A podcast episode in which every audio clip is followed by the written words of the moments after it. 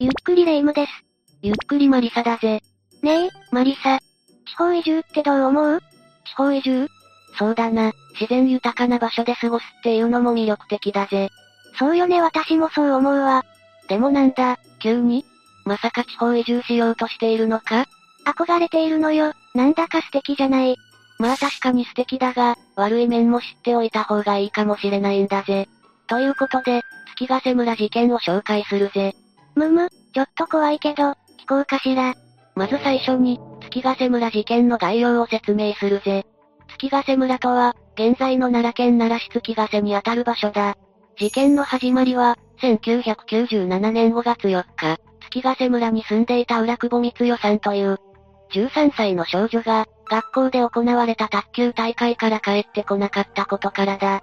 光代さんが行方不明になった後、村の人々や警察によって捜査が行われ、光代さんのものとみられるスニーカーや血痕が発見されたんだぜ。さらに近くの公衆トイレでは切り裂かれた光代さんのジャージや、血だらけのダウンベストなどが発見され、ことは一刻を争う状況だったんだぜ。そんな、その後の捜査の結果、同じ年の7月23日に同じく月ヶ瀬村に住む25歳の、岡崎正人という男が容疑者として逮捕されたんだ。そして岡崎の証言通り、三重県の山中から三代さんの亡骸が発見されたんだ。痛ましい事件ね。犯人が逮捕されたのは良かったけど、動機は何だったの？事件当日、車に乗っていた岡崎は、顔見知りだった三代さんを偶然見かけた。そこで岡崎は、家に送っていこうか？と声をかけたんだぜ。しかし三代さんはそれを無視、岡崎はその反応に腹を立て、後ろから車で三代さんにぶつかり、その後連れ去って命を奪ったんだ。え、無視されたから？たったそれだけで？とんでもない話だわ。まったくだ。ここだけ聞くと恐ろしく短気な犯人だったと思うよな。ただこの犯人の動機には、今回の事件の発端とも言えるある過去が隠されていたんだぜ。霊夢は、村社会という言葉を聞いたことあるか？聞いたことあるし、なんとなく意味もわかっていると思うわよ。村社会とは簡単に言うと、村という団体の中の厳しいルールやしきたり、外のものを受け入れないという排他的な性質を持っているものだぜ。どちらかというと田舎の村に濃く残っている空気感だな。言葉としては知っているけど、当事者じゃないからうまく想像つかないわね。当時の月ヶ瀬村にも、独特な村社会の厳しさが残っていたんだ。特徴的であったのがより規制度というしきたりが残っていたことだぜ。より規制度？初めて聞いたわ。より規制度の説明のため、まず江戸時代に作られた5人組制度について説明するぜ。5人組制度、歴史の授業でやったしテストにも出たわ。5人組制度とは、簡単に言うと見張り合いの制度だぜ。5個一組となって代表者を決め、村人を監視し何か問題が起これば連帯責任となるシステムだ。ええー、しんどい。この5人組制度を村規模に落とし込んだのがより木制度なんだぜ。月ヶ瀬村では、村人の中からより木という代表者を複数名決め、より木となった者が村のあらゆることを取りまとめていたんだ。冠婚葬祭をはじめ、生活の中で様々な相談をより木にしなければならず、より木の指示に従わないと村での暮らしが脅かされる場合もあったんだぜ。逆らったら暮らしが脅かされるのは怖いわ。さらにより木二人に認められなければ村の一員として認められない、というルールもあったんだぜ。ええー、そんなことまで、外から移住するのは難しそうね。そんな閉鎖的な月ヶ瀬村の中で、岡崎は生まれ育ったんだ。岡崎の両親は二人とも朝鮮人と日本人のハーフで、岡崎は姉三人、妹一人の七人家族だったんだぜ。より気に認められなきゃいけなくて、排他的な村社会じゃ異国の血を持つ岡崎の一家は大変だったんじゃない？その通りなんだぜ。異国の血を持っていることや、茶葉農家しかいなかった月ヶ瀬村の中で、それ以外の仕事をしていた岡崎一家は、村人として認められず激しい差別にあっていたんだぜ。いわゆる村八部の状態だな。村八部とは、成人式、結婚式、出産、法要、病気、家の新改築、水害、旅行、火事、葬式。この10のうち、最後の2つを除いた8つのことには一切関わらない、というものだぜ。村八部なんて、都市伝説みたいなものだと思っていたわよ。さらに、村は岡崎一家に組合金としてお金の要求もしていたんだ。払う以外の選択肢はなかったが、払ったからといって岡崎一家が、村の一員として認められることはなかったんだぜ。心が苦しくなってくるようなひどい扱いね。村という小さなコミュニティの中で、その一員と認められなかった岡崎一家は、家とも言えない小さなあばら屋で、かなり肩身の狭い生活を余儀なくされていたんだ。そんな生活の中、岡崎正人が小学校に上がった頃に、月ヶ瀬村の公民館が全焼する事件が起きた。するとその容疑は、子供とはいえ差別の対象であった。岡崎に向けられたんだぜ。結局その火事に事件性はないと判断されたものの、その後も何かしらの事件が起きると、まずはじめに岡崎が疑われるようになっていったんだ。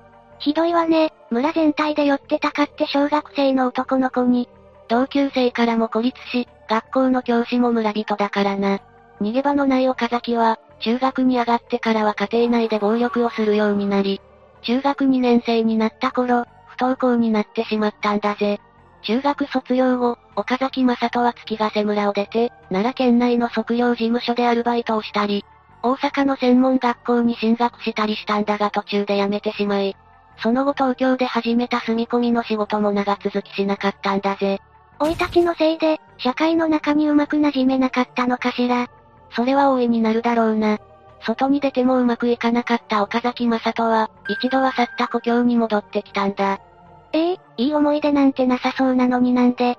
何を思ったかはわからないが、ひどい扱いをされても月ヶ瀬村が、帰る場所だったのは何とも言えない気持ちになるよな。戻ってきても状況は変わらず、警備員の仕事などを始めては長続きせずに辞めてしまい、そうしているうちに岡崎正人は働かなくなってしまったんだぜ。働かなくなってからは、ゲームをしたり車に乗ってドライブしたりと、ある意味好きなように生きていたんだ。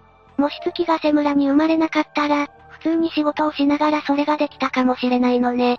そうして過ごしていたある日、事件が起こる2ヶ月前に、岡崎正人は4区の三菱ストラーダを購入し、乗り回していたそうなんだ。車が本当に好きだったのね。そして事件の日が訪れた。その日岡崎は村の中を車で走っている途中、顔見知りの少女が歩いているのを見つけたんだぜ。三代さんね。そうだぜ。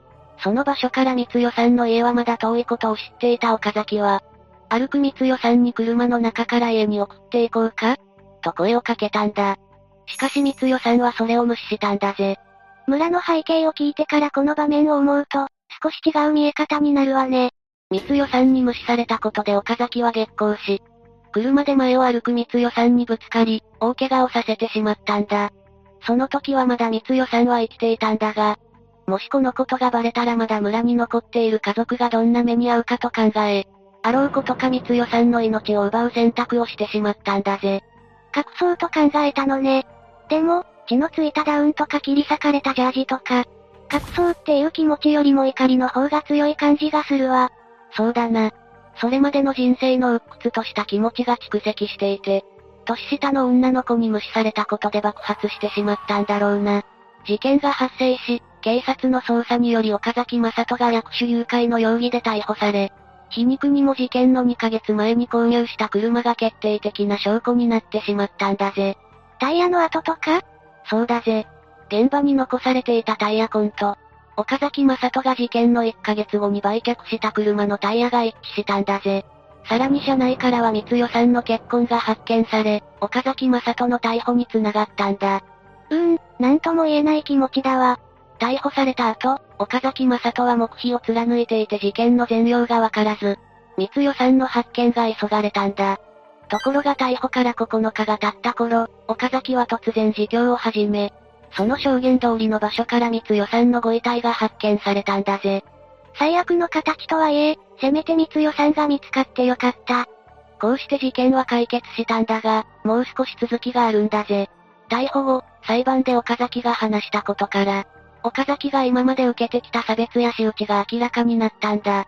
それがなかったら、この事件は起きていないかもしれないから重要な事実よね。だが判決としては、岡崎正人が長年受けてきた差別はこの事件において、罪のない少女を手にかけたという犯行においてはほとんど組むべき事情にならないとして、上場借用はなく、2000年に無期懲役の刑が確定したんだ。ええうん、でも、そうよね。確かにひどい扱いを受けていたとはいえ、罪のない少女の命を奪っていいなんてことはないわよね。そうだな。考えさせられるぜ。裁判が行われる中で岡崎正人側にも弁護人はついたんだが、弁護人曰く、岡崎正人には深い反省の意が見られたらしい。岡崎は裁判の中で刑を軽くしようと弁解したり、責任転嫁したりという行為もせず、上告を進める弁護団に取り下げを希望しているんだぜ。自分の犯した罪の重さを受け入れたのね。こうして事件は幕を閉じ、岡崎正人の身柄は大分県の刑務所に移されたんだ。そして服役を始めてから1年ほど経った2001年の9月4日に、15分間隔の巡回の隙を突き、岡崎正人は自ら命を絶ったんだぜ。ええ？どうやって？刑務所の窓枠にランニングシャツを引っ掛けて、自決したんだ。遺書もなく動機は不明なまま。そして知ってか知らずか岡崎正人が自ら命を絶った日は、被害者の三代さんの月命日だったんだぜ。なんというか、初めから終わりまでずっともやっとする事件だわ。岡崎正人のしたことは決して許されないけれど、過ごしてきた人生を考えると、とても悲しい事件ね。そうだな。事件においては上場借用の余地にならなかった村人による差別も、それはそれで裁かれるべきものとは思うよな。実際にいわゆる村八部という行為は刑法に抵触する可能性のあるもので、特定の人を故意に社会から断絶させてはいけないんだぜ。この事件においては組むべきではなくても、その現状は改善されなければいけないものだな。その通りだと思うわ。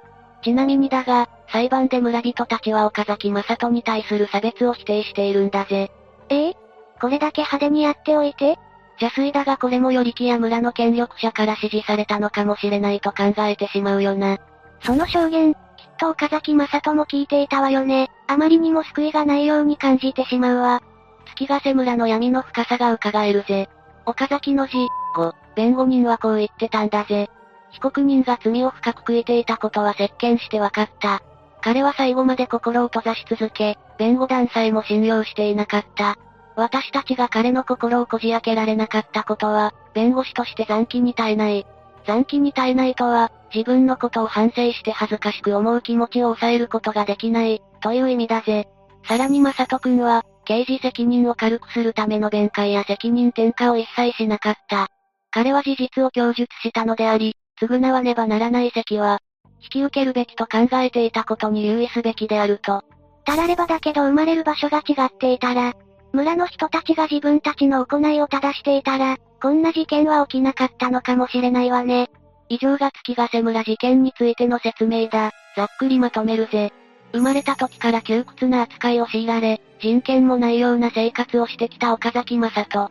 村独特の寄り気制度や差別感情に常にさらされ、長年にわたり心の内に溜まっていた怒りが、13歳の少女に無視をされたことをきっかけとして溢れ、その少女に手をかけてしまったんだぜ。その背景には村の中で行われていた激しい差別があったのは確かだが、裁判の際には考慮されず、無期懲役の判決が下された。また岡崎正人はその判決を受け入れ、上告せずに服役を開始したんだ。そして服役開始から1年ほど経ったある日、巡回の目を盗んで大分の刑務所内で、自ら命を絶った。事件を起こしてしまったことは本当に許されないし、擁護することはできないけど、岡崎正人のバックグラウンドは同情するにあまりあると思ってしまったわ。しかも1997年はもう平成に入っているわよねかなり最近に感じるのに、江戸時代からの制度が残っていたり、それを疑わない閉鎖的な環境には驚きだわ。そうだな。こういった閉鎖的な空気を残している地方の村や集落はまだあるし、ここまでとはいかなくても、よそ者を嫌って強く当たるという話はまだまだ数多く聞くんだぜ。さて、そういえばレイムは地方移住に興味があるんだっけ？ここまで話してその話に戻すのねいや、何も地方移住を否定したいわけじゃないんだぜ。ただそこに潜むリスクの存在を知って欲しかったんだ。そうね、住む場所を変えるということは、私を迎え入れる人たちもいるということよね。そのことを忘れずに移住先を探そうと思うわ。移住はすでに決定難解。今回の話はここまでだ。なかなか考えさせられる話だったわ。そうだな、この事件についてどう思うか、コメントで教えてほしいんだぜ。それでは最後までご視聴ありがとうございました。